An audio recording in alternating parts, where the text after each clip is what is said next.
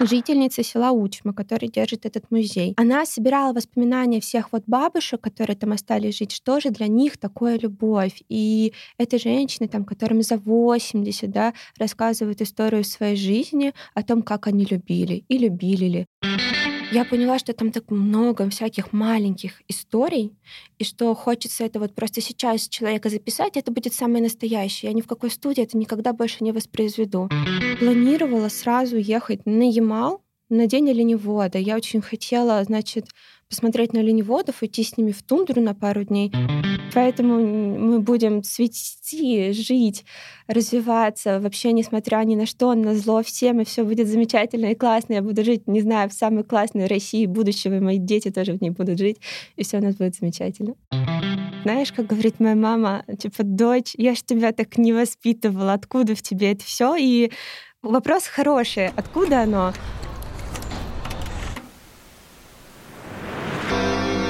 Всем привет! Меня зовут Стружинский Артем. Я на трешке, и каждую неделю мы говорим о том, что провинция — это совсем не скучно. Это подкаст «Струж Вояж». Я никуда не уехал, значит, я в эфире. Всем привет! У меня сегодня в гостях Лиза Чернецкая, автор подкаста «Давай останемся в России». Привет, Лиза. Привет, привет. Для начала хотел бы тебе вот подарить такой вот логотипчик своего проекта. Он изображен как раз на самом подкасте. Это такой вот лось с телефоном на фоне Калязинской колокольни затопленной. Как раз ты сказала, что ты хорошо знакома с городами на Волге. Я думаю, ты знаешь. Да, я на самом деле сейчас такой мини-секрет. Вообще-то я хотела один из своих э, сезонов следующих сделать про Калязин, вообще затопленные города Малоги. Очень в тему. Вот, и мой девиз — это провинция совсем не скучно, который, я думаю, тоже очень резонирует с вашим проектом. Так что это тебе. Да, спасибо большое. Это прям здорово. А почему лось? Ой, ты знаешь, мне этот вопрос часто задают. На самом деле, как тебе объясняют, такой стереотипный турист, который до какого-то момента еще не знает, что же будет в этом маленьком городке, и потом как раз с помощью моего проекта он узнает, что провинция — это совсем не скучно. Он узнает, что там есть много чего посмотреть. Согласна. Провинция, она классная вообще. Регионы, большая-большая-большая любовь.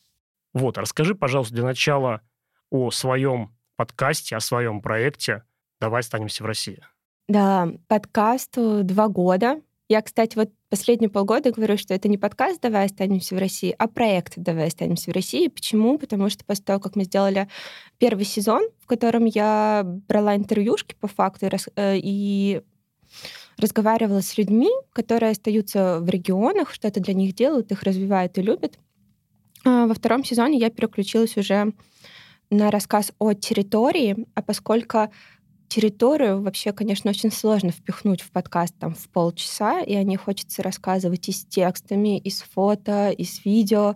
Я поняла, что нужно расширяться, собирать команду, и помимо подкаста по факту еще делать сайты, чтобы была какая-то более полная, объемная картинка. Вот, и как мы со второго сезона начали делать сайт, сейчас в третьем тоже будет. Я теперь говорю, что мы не подкаст, а мы проект, потому что это больше, чем только подкаст.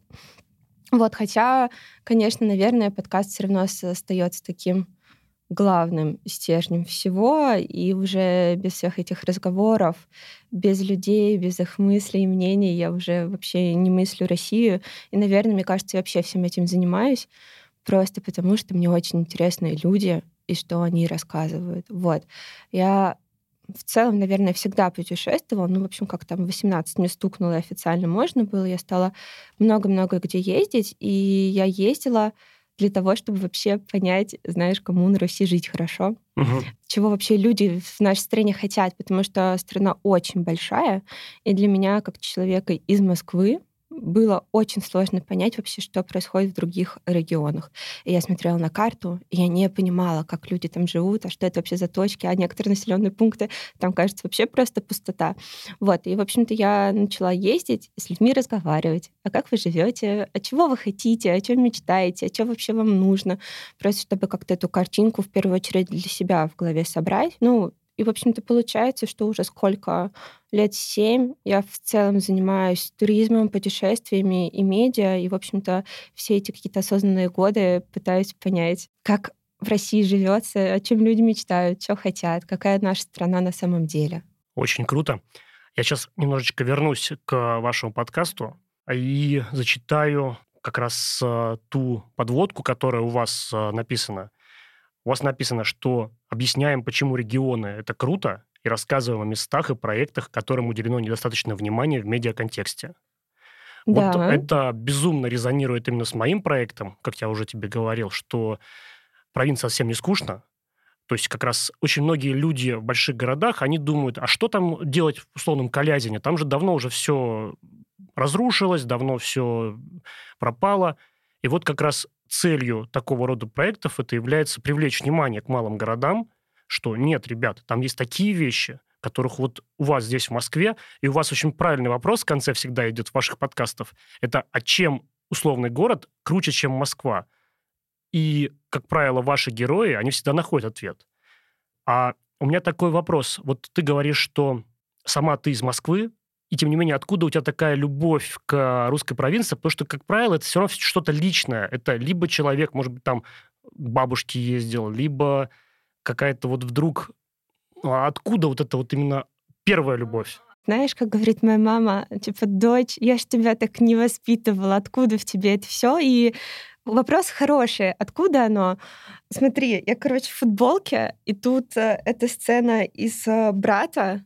Угу. Тут даже написано что ты меня сюда притащил? И он такой отвечает, красиво. В общем, мне кажется, тут сразу две истории. Во-первых, так уж как-то вышло, что я, мне кажется, росла на российских фильмах, российской музыке, и когда это с детства в тебя попадает, э, начинаешь с этим ассоциироваться, и, конечно, становится вообще интересно. Начинаешь изучать эту среду. Например, а, я в Нижний Новгород первый раз поехала, потому что там снимался фильм «Жмурки», и мне было интересно пройти, в общем, по следам героев, да, знаешь, фотографироваться, типа вот кадры из фильма, и вот я. Ну, какие-то такие ассоциации. Это одна история. Вторая история, что мне действительно красиво. Мне везде красиво. И не знаю, может быть, потому что я родилась в Москве, и Москва для меня какая-то база, мы обычно, ну, привыкаем к месту, да, и не обращаем на него внимания. А так вот и получилось, что я куда-то приезжаю, я вижу какую-то заброшку, и думаю, вау, какая заброшка, вот этот пустырь, вот это, я не знаю, дом разрушенный. И мне классно. Когда я ходила по Москве, я могла замечать только всякие минусы, типа, тут не убрано, тут нужно подреставрировать что-то и так далее. Вот, это, наверное, просто вопрос пересыщения и того, ну, на что ты смотришь, и видишь видимо, когда ты родился в столице, ну вот меня просто тянет смотреть не какие-то новостроечки, да, там наши небоскребы или что-то такое, а на большую, простую такую Россию. Вот и все. Не знаю, честно, я вот тоже думала, откуда оно, откуда оно, откуда оно. Наверное, может, у меня большая русская душа, я не знаю. Прекрасно. Да, ну, то есть, а какая-то была все-таки вот именно та такая вот первая поездка, которая именно дала толчок всему этому? Да, не то чтобы первая поездка, но я плюс-минус понимаю, откуда это пошло. Я в 18 лет работала фотографом, и я была спортивным фотографом, и, в общем-то, ездила со всякими командами в разные города, потому что матчи играют ну, в разных городах. Вот. Это футбол? И это был футбол, это был волейбол, это был баскет, то есть разный набор. Вот, и я со всеми ими ездила. И в какой-то момент, спустя два года, я для себя поняла, что вот фотографировать мне уже не так интересно, а смотреть на новые города очень нравится, очень здорово. И когда была моя самая первая командировка, я прям как сейчас помню, это был Орел. Я москвичка такая, думала, ну чё Орел? Ну, хрень, наверное, какая-то, потому что тогда я все жила в парадигме, что ну раз Москва это столица, значит здесь, здесь все круче. Все самое лучшее. Вот ничего прекраснее нет. И при этом я училась в университете, я училась в РГГУ, и у нас были довольно обшарпанные корпуса, что как бы довольно странно, когда ну, не самый плохой университет, он находится в центре, но ты там идешь в одно из зданий, где не работает лифт до девятого этажа, нужно идти пешком, а номерки кабинетов написаны мелом, ну, то есть там даже значков нет, все такое обшарпанное и задрипанное. И после, значит, своего университета я приезжаю в Орел, где меня ведут знакомить с университетом, и я вижу просто красивейшие, вылизанные корпуса. Меня проводят, говорят, вот, здрасте, тут класс робототехники. Я такая, чего, класс робототехники? Ну, то есть я увидела какую-то совершенно другую реальность, в которой Орел Гуих университет живет намного лучше, чем я со своим университетом в Москве.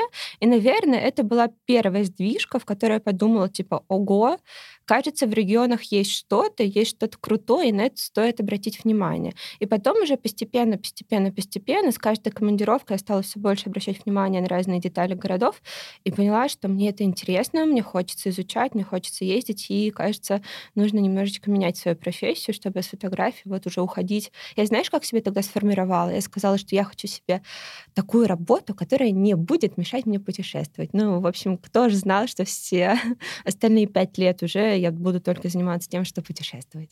То есть сейчас это прям твоя работа? Это прям моя работа, конечно, да. А, Лиза, еще раз про ваш проект.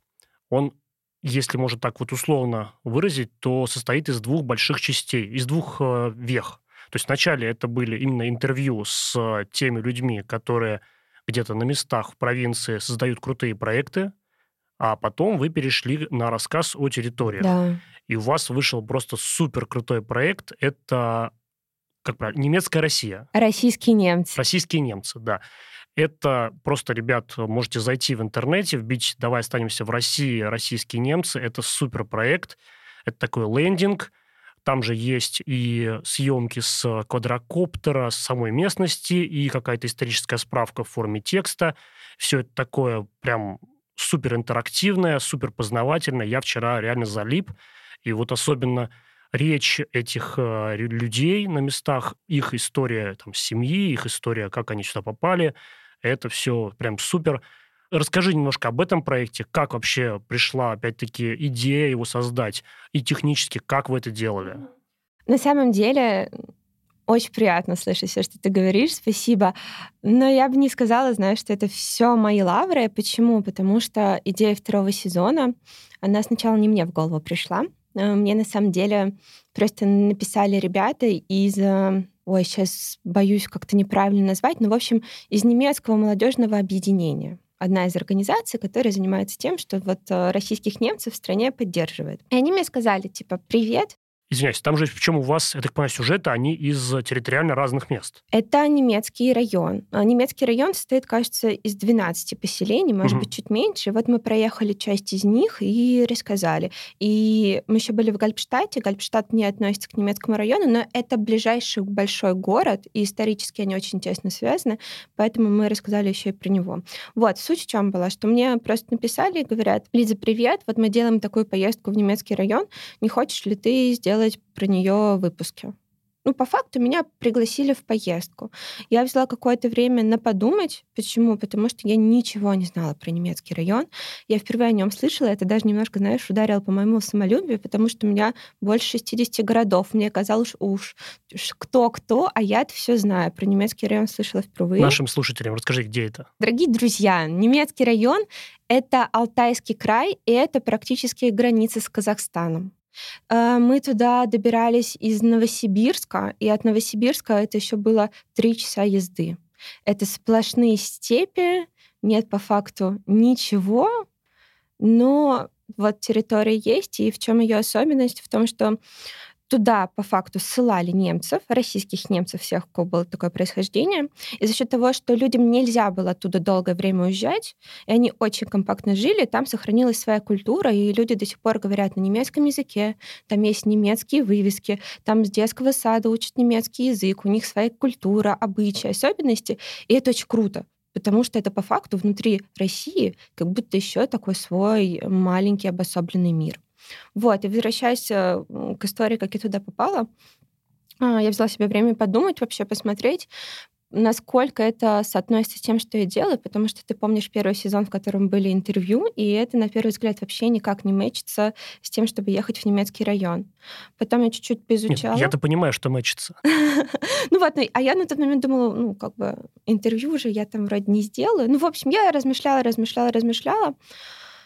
А потом решила, что, ну, будет интересно, нужно ехать, но я поняла, что я, раз мы будем говорить про территорию, хочется рассказать с фото, видео, потому что на пальцах объяснять, что такое немецкий район, и без единой фотографии объяснять, как вы, ну, выглядят вывески на немецком языке, это какое-то преступление просто. Ну, человек не поймет. И я поняла, что мне нужно собирать команду, и я поговорила тогда с ребятами-организаторами сказала, слушайте, давайте я сделаю целый спецпроект, потому что это должно быть интересно. Взяла одного фотографа, одного видеографа, и вот мы втроем вместе с другими ребятами туда поехали.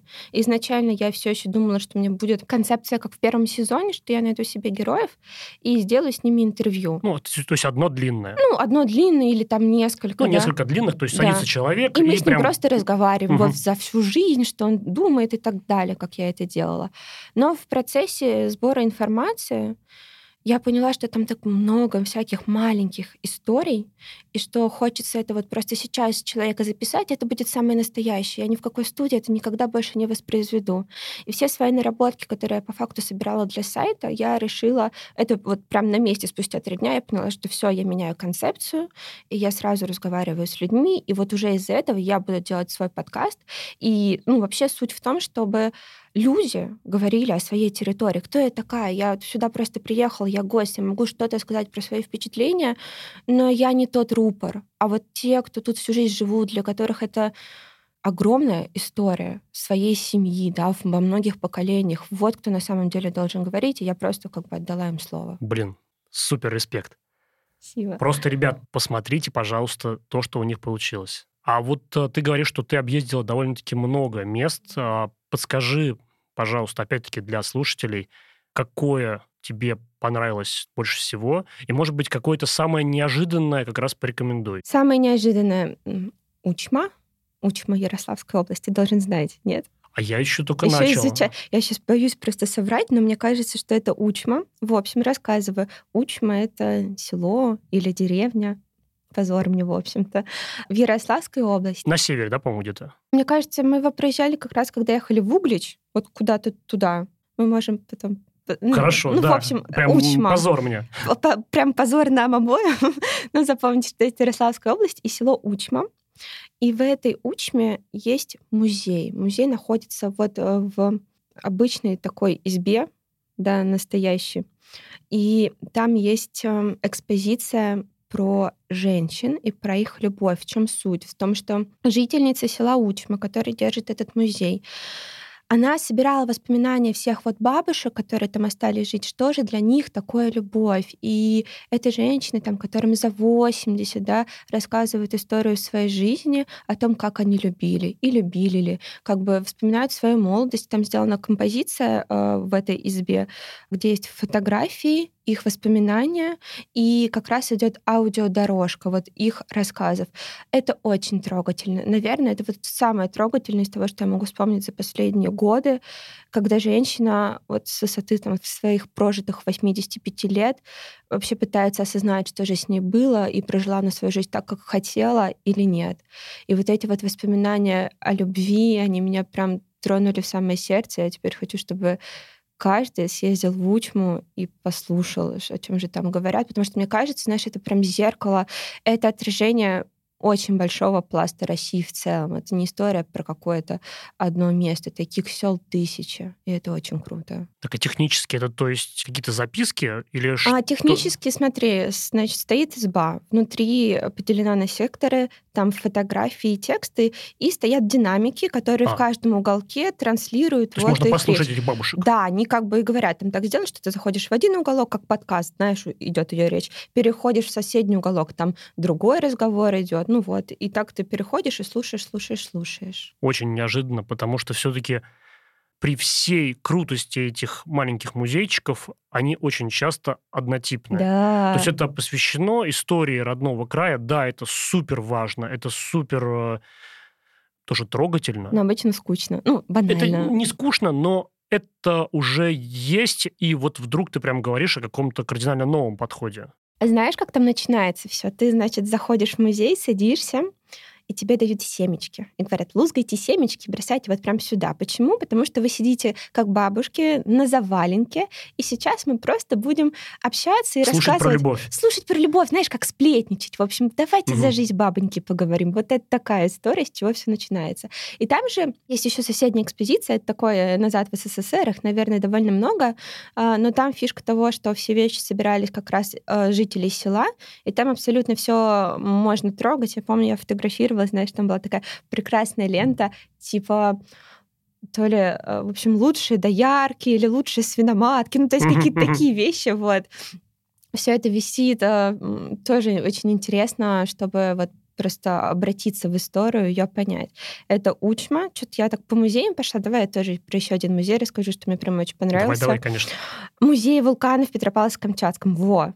Он Ну, это все-таки чуть-чуть другая история. Я вообще как бы- другая, я бы Я, я про то, что та же суть не в направлении именно самого музея, а в региональной вот этой истории. Потому что я очень часто в своем подкасте подчеркиваю, что все-таки для меня это не провинция. То есть для меня провинция это вот те места, в которых исторически жили люди. Я сейчас ни в коем случае не решаю тебе право, право про это рассказать, но а, это вот провинция, это места, где жили люди исторически, и там несколько веков им было комфортно. То есть там росли города, росли княжества, люди богатели, и вдруг сейчас мы почему-то о них забываем. А все-таки вот эти вот э, удаленные территории типа Норильска какого-нибудь или Воркуты, про которые, опять-таки, я вот здесь в подкасте рассказывал, вот то, когда сейчас там пропадают какие-то города, поселки, поселения, для меня это историческая справедливость. Потому что там никогда людей не было, и это было немножечко такой, э, ну, связанный с промышленностью перегиб, и сейчас он просто приходит в свое естественное положение. Если про такие места говорить, сразу у меня таких два Это, ради бога, можешь и про Короче, Камчатку. про Камчатку быстро. Просто сам Петропавловск-Камчатский, кто там был, наверное, знает, что он выглядит, ну, как рынок в лужковские времена. Ну, сайдингом все такое сделано, куча рекламок, и, честно говоря, это не супер эстетично, хотя Петропавловск-Камчатский я много за что люблю именно внутренне. Там очень красиво, природа и все остальное, но сам город так себе. Вот, и поэтому музей — это просто как будто, знаешь, тоже такое государство в государстве, совершенно другой, он очень новый, современный, и там как раз тоже очень-очень много интерактивности. Наверное, это самый интерактивный музей в России, просто в котором я была, потому что ты можешь трогать вулканический песок, тебе наглядно объясняют там, в общем, как происходит извержение, ты смотришь фильмы, да, там всякие проекции лавы и так далее. Это просто очень интересно, и, мне кажется, я там провела часа три, залипая, все трогая, и это, это было здорово. Ну, то есть просто приятно знать, что вообще-то музеи даже в отдаленных местах да, могут быть крутыми и современными. Вот. А если говорить про территории, мне, наверное, знаешь, это просто из-за того, что я недавно была на Соловках, но они меня теперь таким всегда на фоне идут, в общем, потому что Соловки — это действительно необычное место, это уникальное место. Я еще там была зимой. Обычно же все летом едут в туристический сезон, а я специально поехала зимой, чтобы посмотреть, как оно вообще живет или не живет. Вот. И я не устану говорить, что Соловки — это благодать, Соловки — это волшебство, Соловки — это что-то не отсюда, это особенное, и туда нужно просто каждому, и именно зимой, потому что тишина просто завывает, снег, нет никого, ты идешь, это все хрустит. Там очень безопасно, потому что там очень маленькое население, все друг друга знают. Люди оттуда месяцами не вылетают. Зимой ты можешь только на самолете до Архангельска, да, Мгм. долететь, и это довольно дорого. Поэтому ну, люди живут там А Какие-то типа на годами. воздушной подушке, вот та- такие вещи. Ничего. Нет? Зимой только самолет Архангельск из Архангельска, который летает типа два раза в неделю, и стоит это пять с половиной тысяч в одну сторону. Ну, то есть не налетаешься ты раз в неделю Ну на да. большую землю. Вот. И поэтому ну и плюс монастырь, значит, колокола, вот этот звон. И когда ты там, весь остальной мир как будто не существует. В тебе прорастает спокойствие, ты заземляешься, ты замедляешься, тебе больше ничего от жизни не нужно, ты просто чувствуешь себя хорошо. Вот у нас было слово поездки благодати, это действительно благодать, потому что по-другому не описать. Как будто никакой мирской суеты больше не существует, есть только ты и природа, и история. Ну, история — это все таки времена ГУЛАГа, и это тоже везде прослеживается. И, извини меня, я не знаю, в каком еще городе, Там же люди до сих пор, во-первых, живут в бараках, которые Я были был. для военнопленных, да. И, например, у меня даже, ну, это может быть банальная очень вещь, но меня Самый даже... прикол, что эти Давай. бараки, они очень так добротно сделаны, и в целом они составляют некую тоже, ну, такой дизайн-код своеобразный. Да, это очень круто выглядит. А Я еще когда зашла, там магазинчик э, в самом центре, ты заходишь, и у них печь работает. Ну, печь, ну да, обычная, в Да, общем, да, дровяная. да. И для меня это такое впечатление, тут вроде какая-то современность, потому что еще по карточке можно продукты оплатить, а с другой стороны, извините, вот тут печь топят. И это очень круто, и Славкам большое спасибо. А еще, не знаю, почему это всплыло в моей голове, город Канск. Не то, чтобы я там сильно была, я была в Канске, когда путешествовала автостопом. Я ехала с Альхона, с Байкала, до Москвы. И, в общем-то, между Красноярском и Новосибом, где тысячи километров, и сложно проехать за один день, есть как перевалочный пункт город Канск. И я там остановилась по каучсерфингу, и мальчик мне просто рассказывал, говорит, знаешь, чем знаменит город Канск? Я такая, нет, вообще без понятия. Он говорит, что, ну, во-первых, у нас самая большая Железо. колония для несовершеннолетних, А. которая есть в России, а во-вторых, у нас свой Канский кинофестиваль. И вот эти два факта мне так запали в голову. Это так мило, что они делают Канский кинофестиваль. Ну, то есть я, с одной стороны, плюс-минус понимаю а, жителей, да, из из какого контингента они в том числе потом строятся. С другой стороны, такая история про культуру и кинофестиваль. И мне это так понравилось, как в России у нас все несочетаемое сочетается, что я подумала, супер. Про Соловки, на самом деле, очень тепло ты рассказала. Я просто тоже там был, но я был все-таки летом в туристический сезон. Но на самом деле я когда ходил, и у меня вот была такая тоже идея, а вот прикольно бы сюда вернуться зимой, потому что и будет еще меньше людей, потому что все-таки я был уже вот во второй год пандемии, точнее, в первый год пандемии, и вот было еще большое количество тех туристов, которые вдруг не попали куда-нибудь на Лазурный берег, и, видимо, что-то их сподвигло поехать на Соловки, и они немножечко не угадали.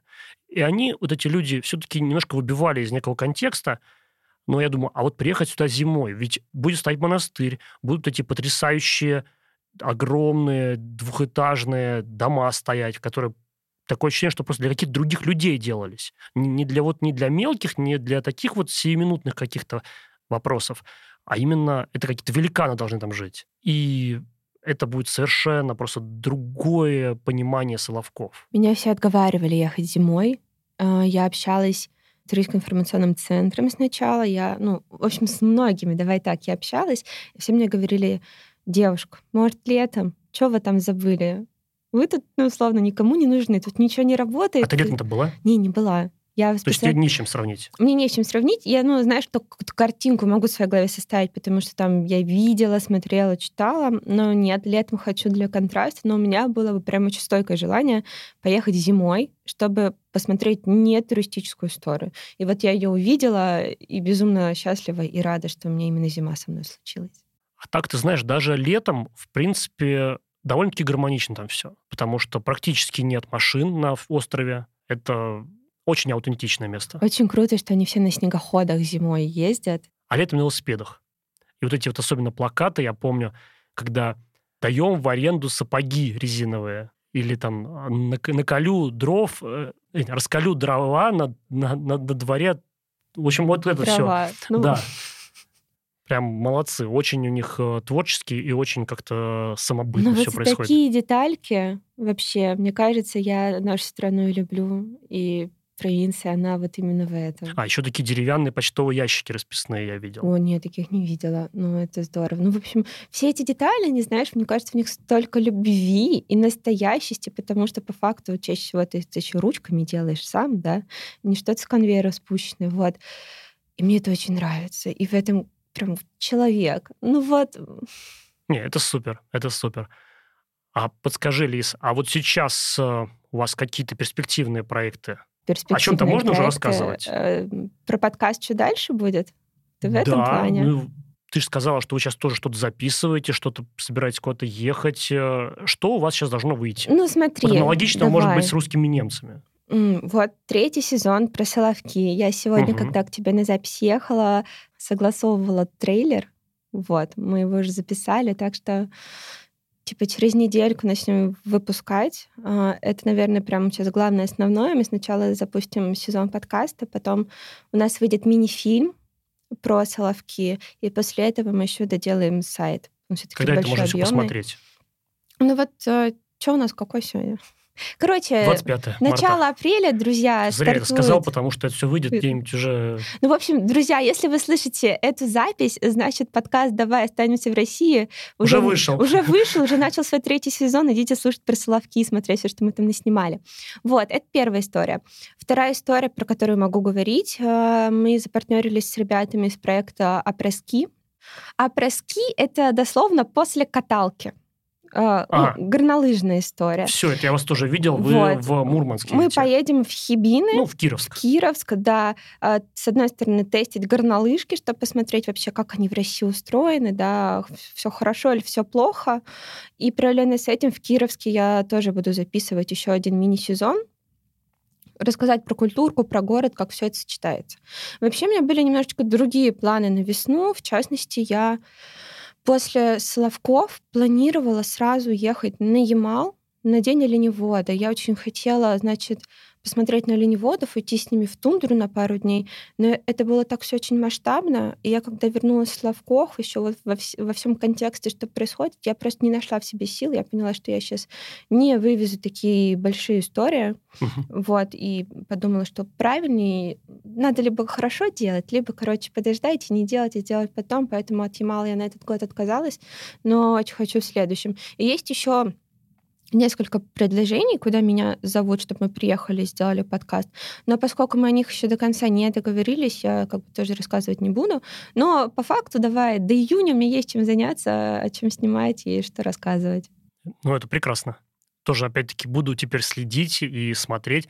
Ну и э, еще раз, э, в свои выезды тоже приглашаю тебя, там, вашу команду, потому что я думаю, меня тоже иногда бывают интересные сюжеты, которые можно как-то использовать, ну, не только что, типа, вот, прикольно съездили, интересно, а еще и в вашей профессиональной деятельности. Да, я думаю, что было бы желание, и всегда все можно скомпоновать, придумать и запартнерить. Скажи мне, а какие-то вот самые духоподъемные такие примеры можешь привести, когда вот действительно ты узнавала о таких людях, которые делают что-то в русской провинции такое крутое, что прям думаешь, блин, ну, оказывается, не все у нас так плохо. Очень банальный пример, но я на нем взросшена, можно сказать. Мгм. В общем, мне кажется, ребята из кружка, они были такими первопроходцами вообще Мгм. всего. И я на них смотрела и тихо восхищалась. И они были очень классными. И я помню, у меня, знаешь, даже было какое-то просто базовое желание помогать. и Я им писала. Я- У них были газеты, которые они сделали после Мгм. Сардаяла. И я помню, что я из Москвы возила эти газеты в Питер и тоже там передавала. В общем, мне на тот момент просто хотелось к ним как-то прикоснуться, потому что это действительно очень круто, и пока эти всякие истории про провинцию просто в моей голове сидели, они их начали реализовывать. Социокультурка мне супер близка, и, в общем, я на них смотрела, думала, вау. Вот. С них все началось. А так, меня, знаешь, меня, наверное, просто есть какие-то свои внутренние любимчики, что ли, из тех ребят, с которыми Ну, так, Я в принципе, мы про общалась. них и говорим. мне очень была близка Соня Эльтерман, которая медиадиректор «Стрелки». Мгм. потому что она из Самары, а мне Самара нравится. И я очень уважаю то, что делает Стрелка в целом. Это очень большой такой, наверное, пласт э, про города. Они же, понимаешь, в чем тут дело? Они, может быть, не до конца вот типа провинция, но суть в том, то, что ты берешь лучшие мозги, которые по факту есть в Москве, или привлеченные иностранные специалисты, и ты эти мозги везешь в очень маленькие населенные пункты России, в которых что-то делаешь. И я за это всегда всех безумно уважаю. Мне вообще кажется, что я... У меня есть какая-то аналогия с, Роб- с Робин Гудом, потому что я считаю, что Москва и в целом миллионники живут хорошо. Ну, типа, Мгм. они без доп. поддержки могут справиться.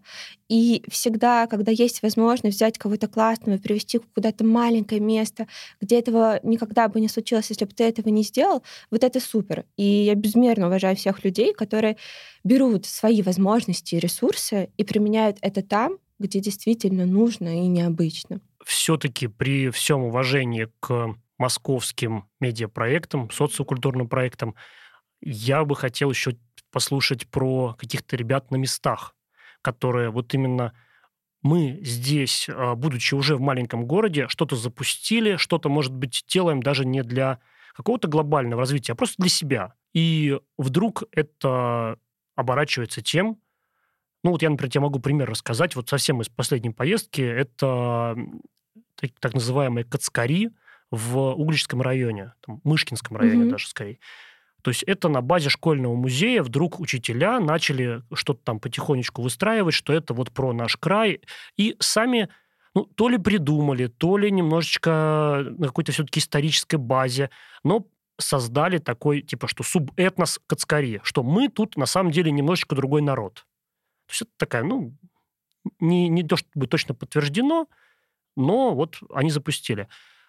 И сейчас люди со всей России, там особенно в составе вот этих вот круизных лайнеров, которые по Волге плывут, они тоже туда доезжают, и как они сами подсчитали, что где-то 15 тысяч человек в год проходит через их вот этот маленький музей на базе такой сельской избы. То есть они показывают, как э, они говорят, там устраивают маленькие представления. И вот, что оказывается, люди на местах нашли себе какое-то предназначение, и зачем им уже уезжать? У них и здесь получается и зарабатывать, и реализовывать себя. Это безумно круто, я таких людей просто всегда очень сильно уважаю.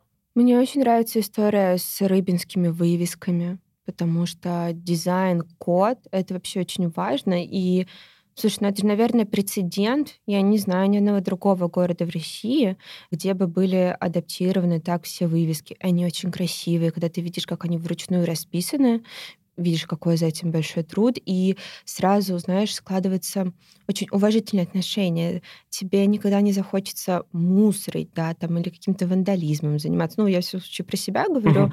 но когда видишь, сколько труда вложено просто, чтобы сделать одну вывеску, сразу как-то вот проникаешься тем, что делать. Поэтому это очень крутой случай.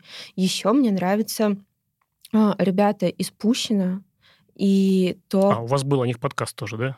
Да, был, но как бы там про это было мало, я уже после узнала. Угу. Мне вообще нравится история про то, как сейчас э, ребята двигают наукограды. Ну, то есть они прям топят за это. Это очень интересно просто в угол. Я, например, раньше ну, с него никогда не смотрела, потому что я рассматривала города, знаешь, серии, ну, какие есть музеи или еще что-то. Uh-huh.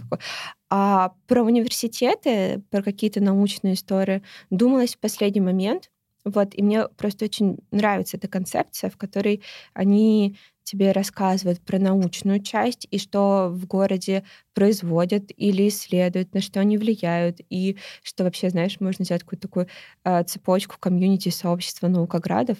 Это супер интересно. Ну, в общем, меня прельщает все то, что не совсем в лоб, не то, что не до конца там банальное, да, или что-то такое. Может, глупый пример, он но я с большой любовью еще отношусь э, к бренду Волга Мама. Это ребята изначально, боже мой, это какой-то город на Волге, в котором я даже была. Сейчас я позорюсь и не помню, где это. Это не Чебоксары, но что-то близко к Чебоксарам. Угу. Короче, не помню где. Угу. Вот. Я понял, что в той Но части, про которую... Да, это история про локальность. По крайней мере, не Ярославская область уже чуть менее стыдно. Вот.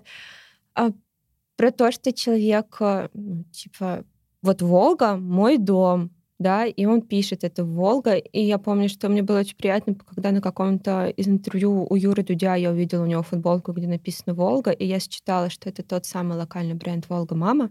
Mm. И я подумала, клево, потому что, по идее, ты маленький городок, который я даже сейчас не вспомнила, со своим суперлокальным брендом в своем маленьком городке, но как-то так постепенно, да, это все э, закрутилось, что все-таки твой бренд дошел до нужных людей, а тебе знают, и ты стал популярным. Вот это тоже супер. Вот то, что, о чем мы с тобой говорили, пока шли сюда, что потихонечку растет это комьюнити людей, которые примерно направлены на одно, на развитие городов русской провинции и вообще вот этого духа русской провинции. Вот ты видишь этот рост? Да, не могу тебе сказать, что я сейчас прям по факту могу разложить, да, тебе какую-то статистику. Хотя бы на уровне На уровне ощущений. Да. да, не знаю, это как бы, может быть, с одной стороны, я больше во всю вот эту историю погружаюсь. С другой стороны, знаешь, мне кажется, это как снежный ком. Вот ты начинаешь что-то делать, а потом, ну, изучаешь других, другие изучают тебя, вы друг дружку находите, сцепляетесь, и пошло, пошло, пошло, пошло, пошло. По крайней мере, за те два года, что у меня есть подкаст, я чувствую, как это растет, развивается, и это очень здорово. Мне кажется, там, не знаю, ближайшие лет пять, если мы все соберемся, ну, вот мы же, правда, очень во многом про одно, про регионы, про развитие, э, про исследования, про социокультурку, просто про страну. Блин, мы можем делать такие большие крутые вещи, потому что людей, которые любят свое место, которые как минимум любопытные, их много, и это очень здорово. И, в общем-то, конечно, чего-то прям супер э, четкого, обозримого типа чатика и прочее у меня нет, но восприятие, что это комьюнити, оно где-то рядышком, оно есть, да. Я надеюсь, что все сложится. Я тоже на это надеюсь. Ребята, давайте делать комьюнити. А вот а, опять-таки послушал у тебя пару подкастов про ребят из Данилова, про ребят из а, Обнинска, и вы всегда задаете вопрос, там, чем этот город круче, чем Москва, и вам, как правило, отвечают.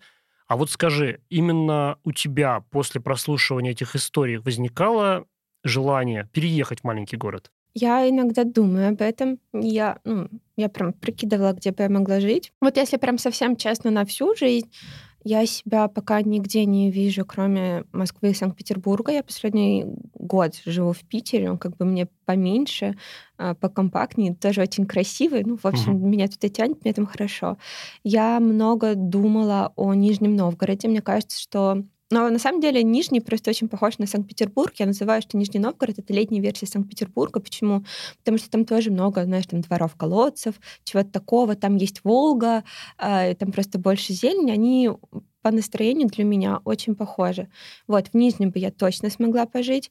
Иногда думала про Ярославль, но мне кажется, Ярославль для меня чуточку все таки маленький. То есть даже Ярославль маленький. Ну, после Москвы, ты знаешь, сложно а найти города, которые не маленькие, потому что ты даже привыкаешь к этим расстояниям и к этим объемам, и то, что там, не знаю, мне полтора часа нужно добираться от дома до моего места работы, для меня это супер комфортно, вау, круто, удобно. Ну, как раз до, до что-нибудь дописать, да, дочитать. Да, да, дочитать, все идеально. А в другом городе ты уже на окраину за это время выйдешь. Ну, это тоже, это просто вопрос привычки. Я знаю очень многих людей, которым совершенно некомфортно в Москве, просто когда ты тут уже 25 лет прожил, как-то сложно перенастроиться. Вот.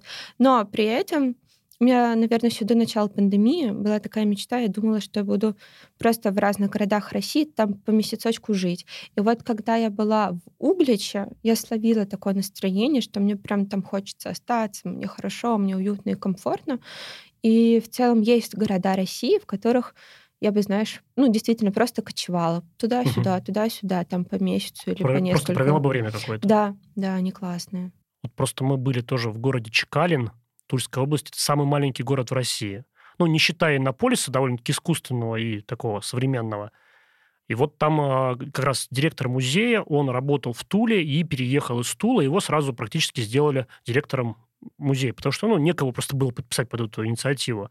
И он говорит, ну, вот просто представьте, говорит, город 700, 900 человек всего, и, говорит, такая по центру стрелка а, трех улиц. И вот, говорит, можно встать, и просто, говорит, видно, что в городе никого сейчас на улице. То есть вот все три улицы видно вплоть до а, окраины. И говорит, вот сейчас никого. А, нет, говорит, вот человек пошел один. И говорит, вот просто вот такой атмосфере, говорит, попробуйте что-то развивать. И тем не менее, на самом деле, молодцы тоже у ребят получается, потому что огромный двухэтажный интерактивный музей они сделали. Конечно же, все это прямая поддержка федерального центра. Там, по-моему, типа Тульский областной это объединенный музей, как так. Но, опять-таки, то, что местные жители откликнулись и готовы в это, с этим как бы коммуницировать и с этим работать, это безумно классно. Я так сейчас еще подумала, где бы я могла условно пожить какое-то время. Мне комфортно в Костроме. Я там, не знаю, он красивый, маленький, опять-таки, Волга есть. Неожиданно, но Южно-Сахалинск это приятный, чистый город, и там классный парк. Там, блин, парк лучше, чем в Санкт-Петербурге. Извините меня, конечно. Ну, вот. Что еще?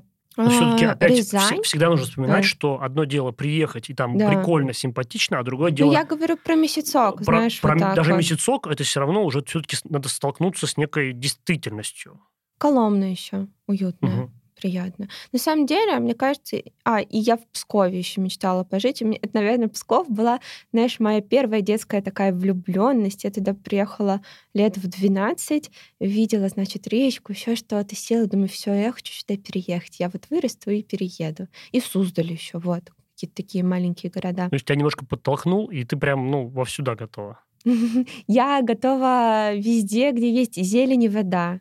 И для меня это ключевые, и чтобы еще была малоэтажная застройка. И, и я ваша, все. А мысли о эмиграции когда-то были? Слушай, они бывают, но они бывают в, в плане рассуждения. Это ни разу в моей жизни не было прям я хочу. Я иногда угу. думала, а что будет, если и какие могут быть варианты и возможности. Но никогда вот про то, что прям надо.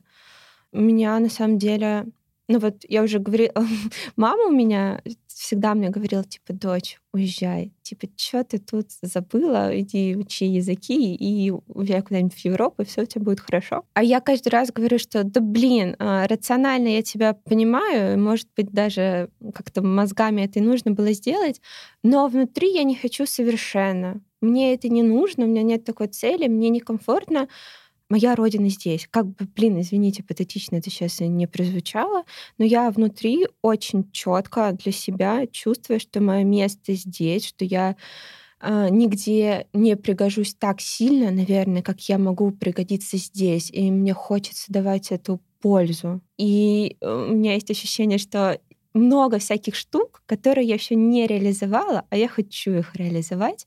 Вот, поэтому нет, уезжать я никуда не собираюсь, но при этом я, знаешь, в этом вопросе я считаю, что глобальная цель каждого человека просто быть счастливым. И если вы будете счастливы, если вы переедете, да переезжайте, конечно. Ну, кто я такая вообще, чтобы говорить, что нужно переезжать или не нужно переезжать? А, у меня достаточно много друзей, которые, к примеру, уезжают из страны. Я буквально вот вчера друга провожала. Но мое место, по крайней мере, сейчас, оно абсолютно точно здесь. Я хочу творить, я хочу любить, я хочу развивать. Вот, поэтому нет. Я делаю подкаст «Давай останемся в России», потому ну что ну, да, я с правда с так таким, а, считаю. С таким названием как бы тебя не поймут.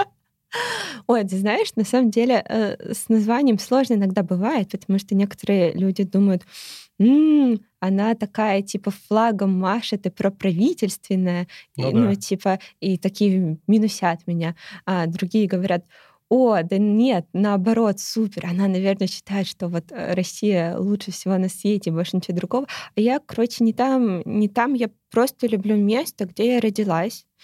И я считаю, что мы можем много крутого делать, и мне просто хочется, чтобы в России огромное количество безумно творческих и крутых людей, которые могут что-то делать. Я в этом убедилась после первого сезона, да, когда я минимум с 12 героями поговорила, а их-то, блин, бесчисленное количество. И мне просто хочется, чтобы у нас не случился второй философский теплоход, чтобы классные люди остались здесь и смогли творить классные вещи. И это исключительно про это. Типа, ребят, давайте оставаться, давайте объединяться, давайте мы в наши руки возьмем какое-то действие и совершим его. Очень круто. Мне прям нечего добавить. Знаешь, я сижу и вот так глазами только хлопаю, потому что практически каждое слово готов под ним подписаться. И у меня вот последний вопрос, я его всем задаю, и на выездах, и вот всем героям подкаста. Русская провинция она обречена? Он такой провокационный. Смотря, что мы подразумеваем под провинцией, мой ответ, если коротко, нет, она не обречена. Почему? Потому что для меня русская провинция — это не тот образ умирающих э, сел, э, да, там местного населения средним возрастом за 60, э, без каких-либо там спивающихся и так далее. Нет, совершенно. Для меня русская провинция. Это в том числе молодые люди, это в том числе глобализация, возможность творить вне привязки к месту, в котором ты находишься, возможность объединяться и что-то делать. Я вообще, знаешь, мне кажется, совершенно неправильно мерить страну там по большим городам, потому что, ну, очевидно, что Москва — это не Россия, Россия — это не Москва. А вот э, небольшие города и поселения — это во многом для меня больше наша страна, чем все остальное. И я считаю, что нет. Ничего не может быть обреченным, если есть человек, который что-то хочет делать. Дайте эти возможности поддержите, и все будет. А я верю в наших людей, я бесконечно в них верю. И если ты хочешь, ты сделаешь. И если ты захочешь, не знаю, это же, знаешь, такие маленькие инициативы, которые могут исходить от тебя на твой район, на твою деревню. Не обязательно, блин, целый город даже для начала охватывать. Если ты делаешь хоть что-то, один шаг, другие люди тебя увидят и тоже начнут делать этот шаг. Я верю, что это такая в хорошем смысле заразная история, которая передается и как снежный ком друг на друга наматывается. Поэтому нет, нифига, ничего не обречено, ребята, все классно. Мы будем делать, если мы будем делать, у нас все получится, и Россия будет супер классной. Сложно, конечно. Ну, я не буду говорить, что у нас все хорошо. Нет. Но мне кажется, с этим можно как-то жить, приспосабливаться, творить, и все произойдет. Я верю. Я верю во всех нас. Поэтому мы будем цвести, жить, развиваться. Вообще, несмотря ни на что, на зло всем, и все будет замечательно и классно. Я буду жить, не знаю, в самой классной России будущего, и мои дети тоже в ней будут жить. И все у нас будет замечательно. Лиза, блин, огромное спасибо тебе за твои слова, вообще за всю эту позицию. Ребят, как правильно сказала Лиза, давайте делать вот эти общие проекты, присоединяйтесь к моему проекту, присоединяйтесь к проекту Лизы. Опять-таки, слушайте подкаст э, «Давай останемся в России», слушайте подкаст э, мой «Провинция – это совсем не скучно». Подписывайтесь там на социальные сети, которые указаны в описании, и подкаст Лизы мы тоже укажем как раз в описании. Огромное спасибо. Спасибо тебе, это было интересно. Пока. Пока-пока.